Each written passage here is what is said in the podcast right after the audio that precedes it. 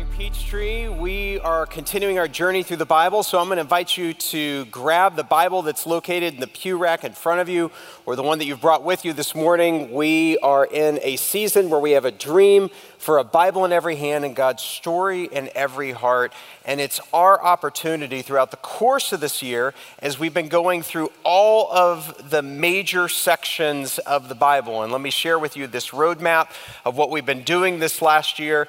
We were walking all the way up through July with the Old Testament, and starting in August, we jumped into the New Testament. And it is not too late for you to grab one of the Quest Bibles that's located uh, out the doors or down into the Williams Center, as well as for you to have a chance to jump on board with our New Testament reading plan, about 30 or 40 minutes worth of reading to get you to have the long arc, the whole overview of the New Testament. And during the month of August, we are talking about the ministry of Jesus, the time in his life where he began to preach and to teach and to heal and to show us how God's kingdom is coming on earth as it is in the heavens. And what we're noticing as we have been walking through the book of Mark with these different passages is how Jesus has come with a unique authority.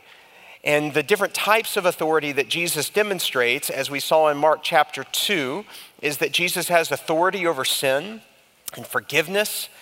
He has authority, we saw last week, over creation, over nature, that the creation meets its creator. And that this week in chapter 5, we're noticing how Jesus has authority over evil and the powers and the principalities of darkness in this world.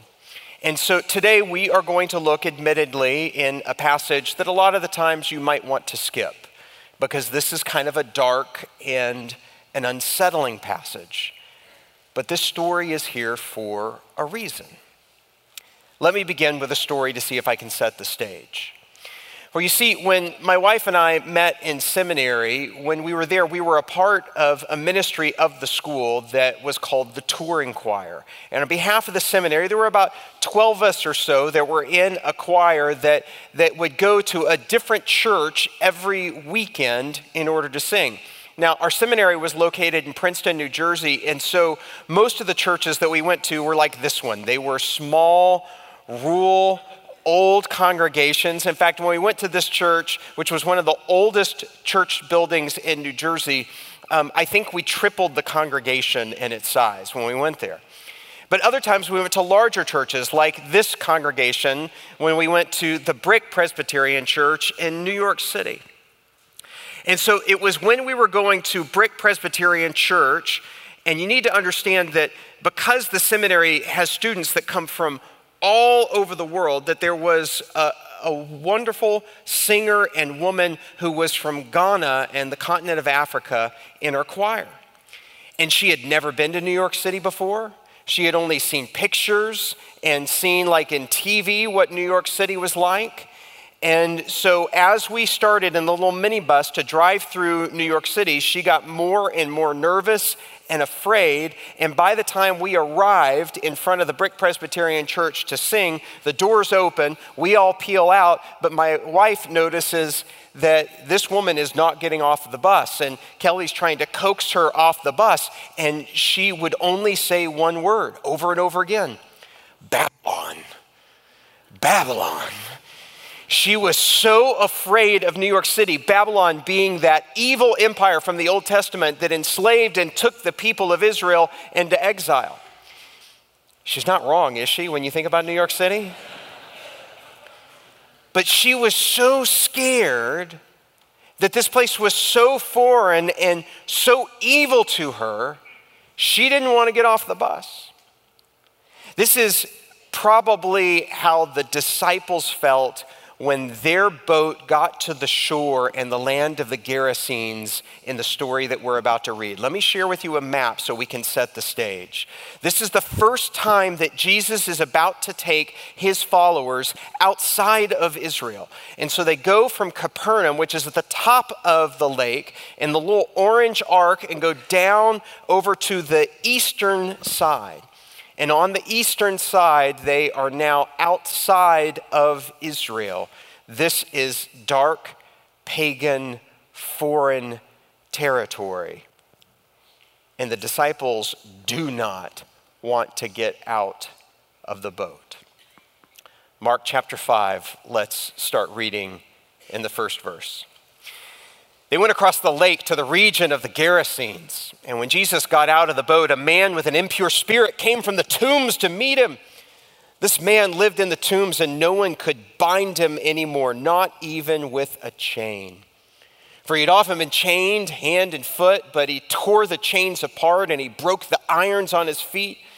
No one was strong enough to subdue him.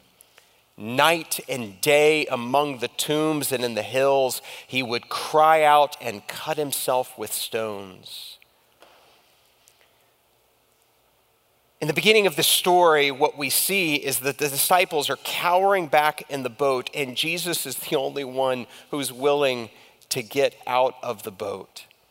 And out of the darkness of the cemetery, the tombs where this person lived, he came running for them.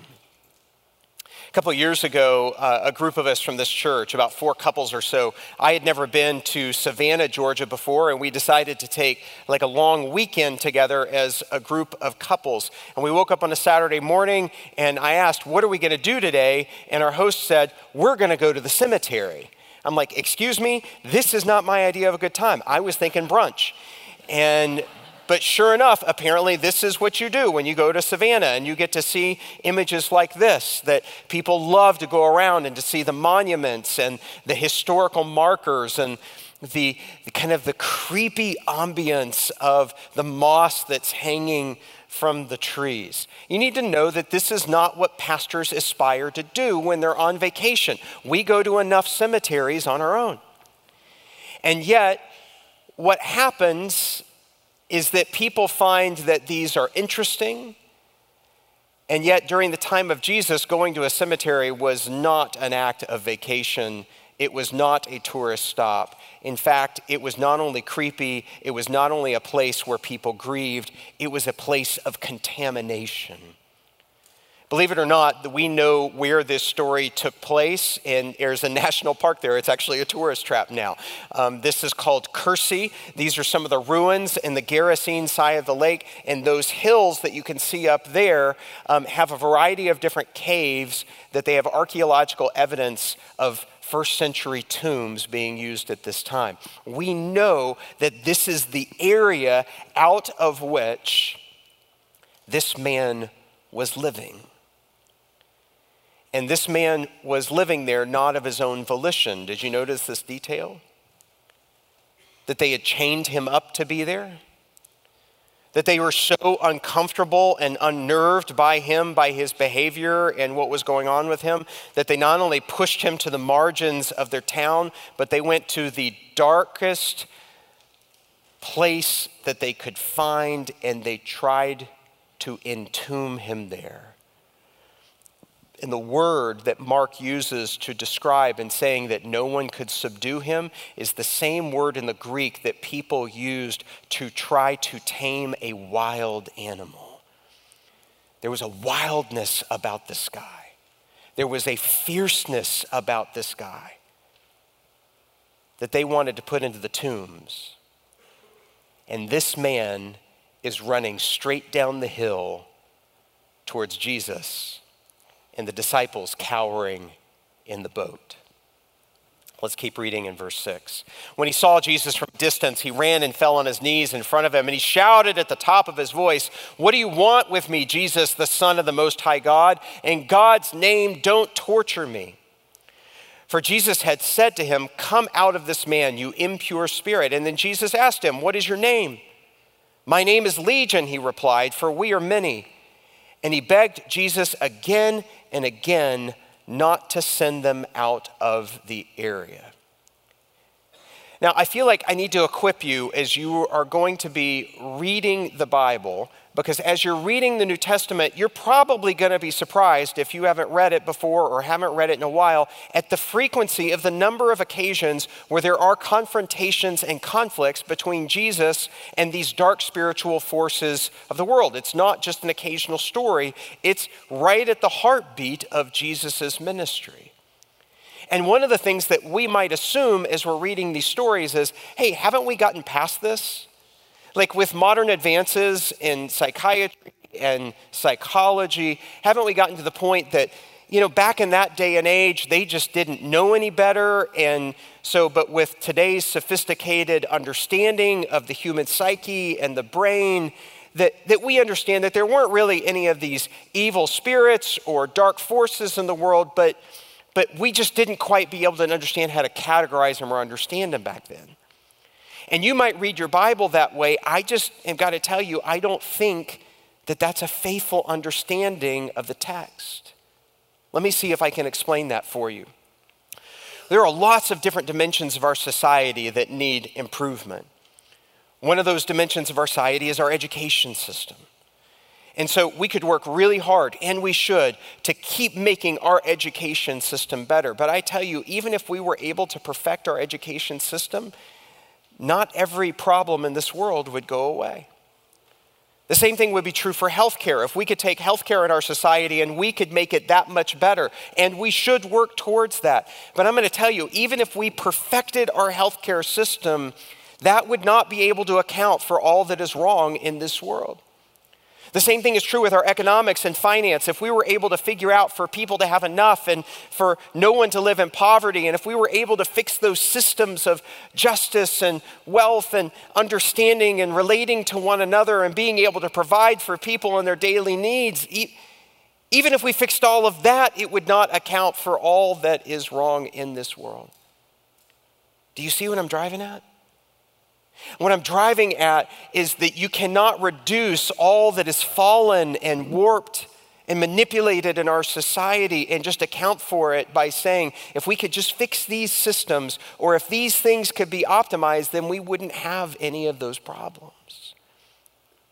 What you need to understand is that there is more that is wrong and askew and amiss in this world than just a lack of money or a lack of health care or a lack of education or a lack of therapy. And the reason that I say that this is not a faithful reading and understanding of the text is that Jesus did not just come to optimize our lives and make our lives a little bit better. He came to conquer evil. We just prayed a few moments ago in the Lord's Prayer deliver us from what? Evil. In other words, C.S. Lewis says we can make two equal and opposite errors with regards to the demons, the dark spiritual forces that we read about in the text. One is, is that we can just pretend that they don't exist and say we're past that. And the other is that we can become unhealthily fixated on them. People will say, Do you believe in demons? And my answer to that question is no, because what I believe in is God. But I do also believe that what God has come to do in Jesus Christ is to release us from even the spiritual forces in this world that would threaten to undo us.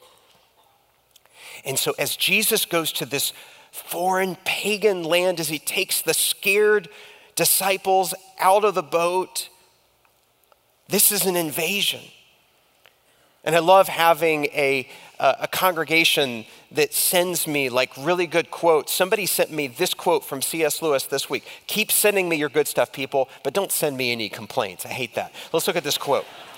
So, this is like this Enemy occupied territory. That is what this world is. Christianity is the story of how the rightful king has landed, you might say, landed in disguise, and is calling all of us to take part in the great campaign of sabotage.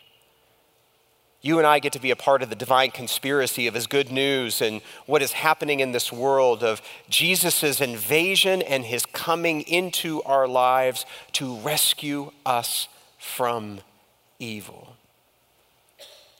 And let's see how he does that and continue in verse 11. A large herd of pigs was feeding on the nearby hillside. The demons begged Jesus, Send us among the pigs, allow us to go into them.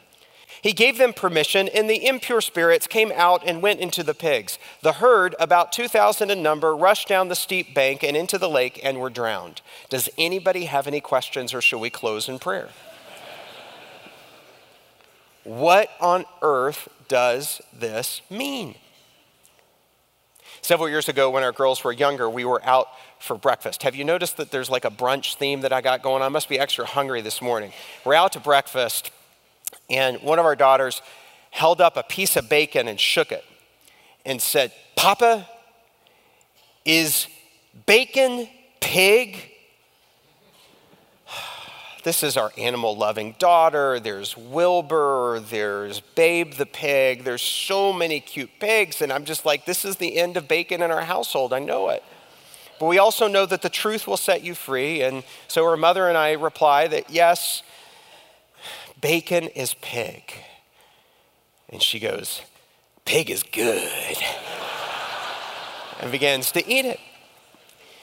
In other words, it's hard to understand the story unless you understand the framework of how you understand the different perspectives of how they viewed pigs and how they viewed pigs in that society. If you were an Israelite and you were hearing this story, you would have laughed out loud because pigs were considered, this is not approved by PETA, but the, this is, pigs were considered the lowliest, the dirtiest animal, and this would have been comical to them.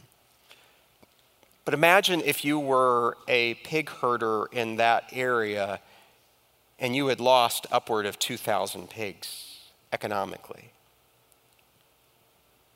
They didn't think this was funny. And so, what gives with Jesus acquiescing and sending the demons from the man into the herd of pigs? Well, I want to teach you a phrase, and I need to get a little bit philosophical on you here so you can understand this. I want you to say this with me. We're going to put this on the bottom of the screen.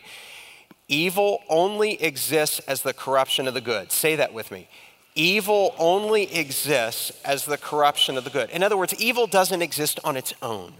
Evil cannot stand on its own two legs. Evil is a broken power. One of the things that evil cannot do is be all by itself. Darkness only exists because there is a blockage or an absence of the light. And there isn't anything good in this world that cannot be manipulated by the forces of darkness. And there's nothing that is evil that isn't a manipulation of something that is already good that God has made. Think of any of the Ten Commandments. Think of, think of murder. Murder is a, is a manipulation, a corruption of the gift that is life. Lying is a corruption, is a manipulation of the gift it is the truth. It doesn't matter, eh, you know, uh, you know, idolatry is a manipulation or a corruption, a warped understanding of the gift of right worship. And so, all of these different dimensions, whether it's despair as the shadow side to joy, or hatred as the shadow side to love, or if it's warfare as the shadow side to peace, Evil doesn't exist on its own. It only exists as a corruption or a manipulation of something that is good. And so when the demons ask, you know, when they see Jesus, and ironically, in the New Testament, it's the demons who see Jesus for who he really is. They say, Don't cast us away, send us into the pigs, because he knows that if he casts them out of the man and they don't go to another host, that they will be destroyed. And in the story, he sends them into the pigs and they end up being destroyed because the pigs throw themselves off of the cliff. Again, we know where this story likely took place because right near in this area, there are very steep cliffs on the eastern side of the lake that fall down and roll towards the water.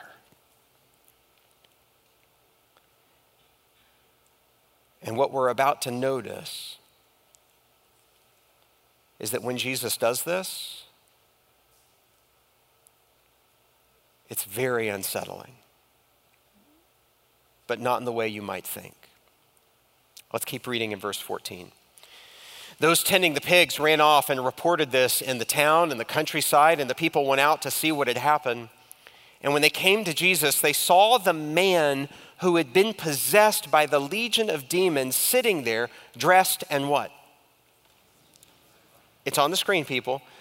In his right mind. And they were afraid. Those who had seen it told the people what had happened, and the demon possessed man told about the pigs as well. Then the people began to plead with Jesus to leave their region. Do you remember last week when we talked about how the disciples were in the boat and the big storm built up and they became afraid? And do you remember that we talked about last week how, how then Jesus calmed the storm and then they became really, really terrified and afraid? This was only last week. Nod your head if you remember last week's message. That there's good kinds of fear and there's bad kind of fear what we see and discover in this story is that they're afraid of this man, and so they try to lock him up and keep him away from them. But do you know what really scares them? Seeing him in his right mind. There are people who are afraid of change, of transformation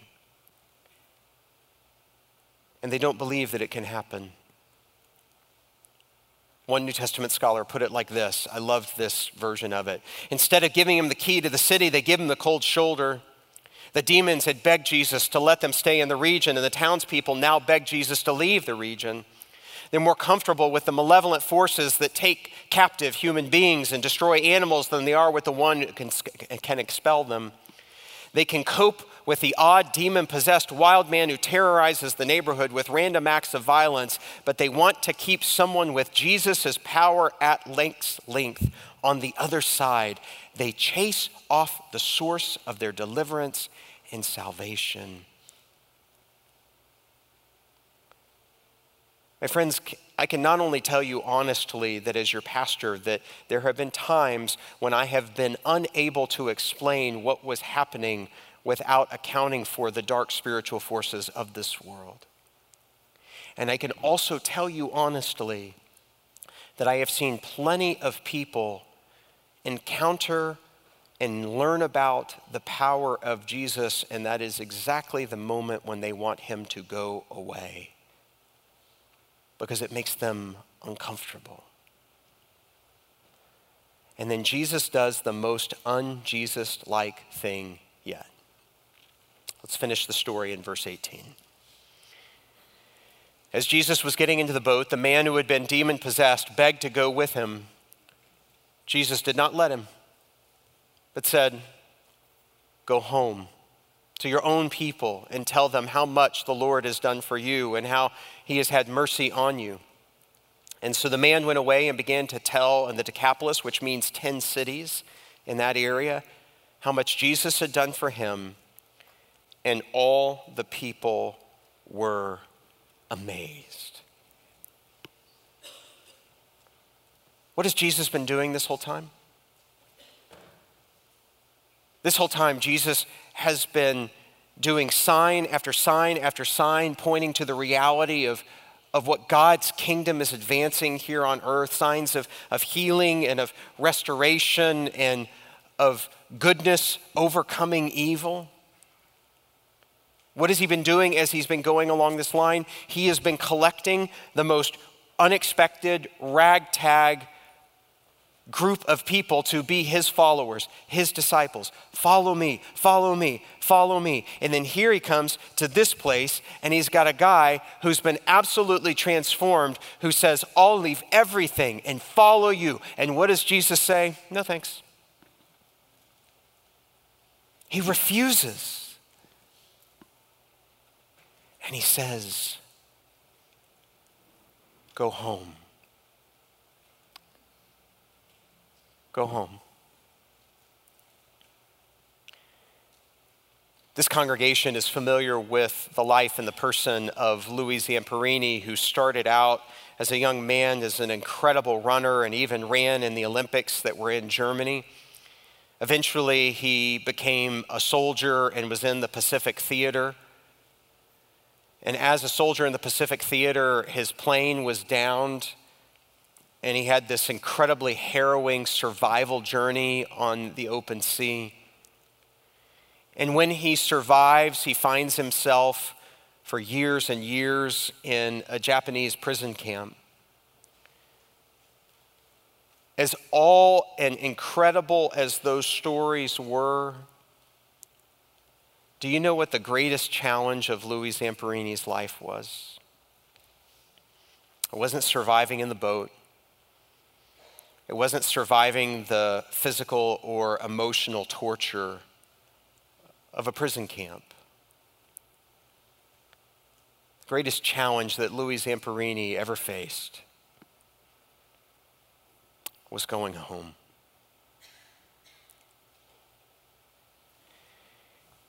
Here's what I want you to know the toughest mission field you'll ever face is in your own house, in your own marriage, in your own family, with your closest friends. Because these are the people who see you at your best and see you at your worst. They know the full extent of who you really are. And in a lot of regards, it'd be easier for you to chuck it all and move to a distant continent to follow Jesus than it would be to turn around with God's redemptive love and transformation within your heart and to go back to your family and to go back to your home. And so, as strange as it may sound this morning, I want you to feel and to hear the refusal of Jesus for you to just want to take the gospel somewhere else without your willingness to say, it's going to start here in my house, in my family, in my relationships. And to allow that grace of God's conquering of evil to take root where you live, where you work, where you play.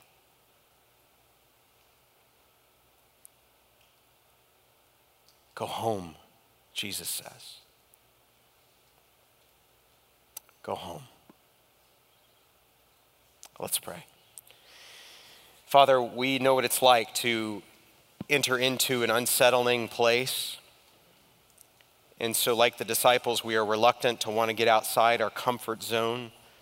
We look at what's going on in this world and we cry out in fear. Lord, there are places of grief and places of contamination.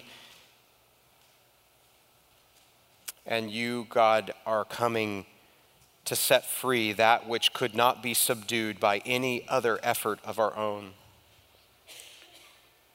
And so allow us as your people to move beyond education and healthcare and economics and psychology and to be willing to join forces with you.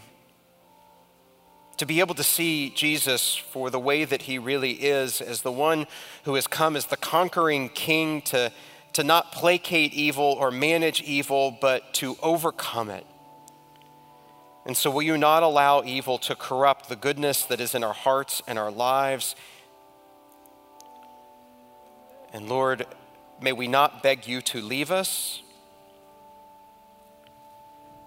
And will we now hear your call to go back to our homes, to take your good news to the toughest mission field in the world, to where we actually live? And we pray these things in Jesus' name, and all of God's people said.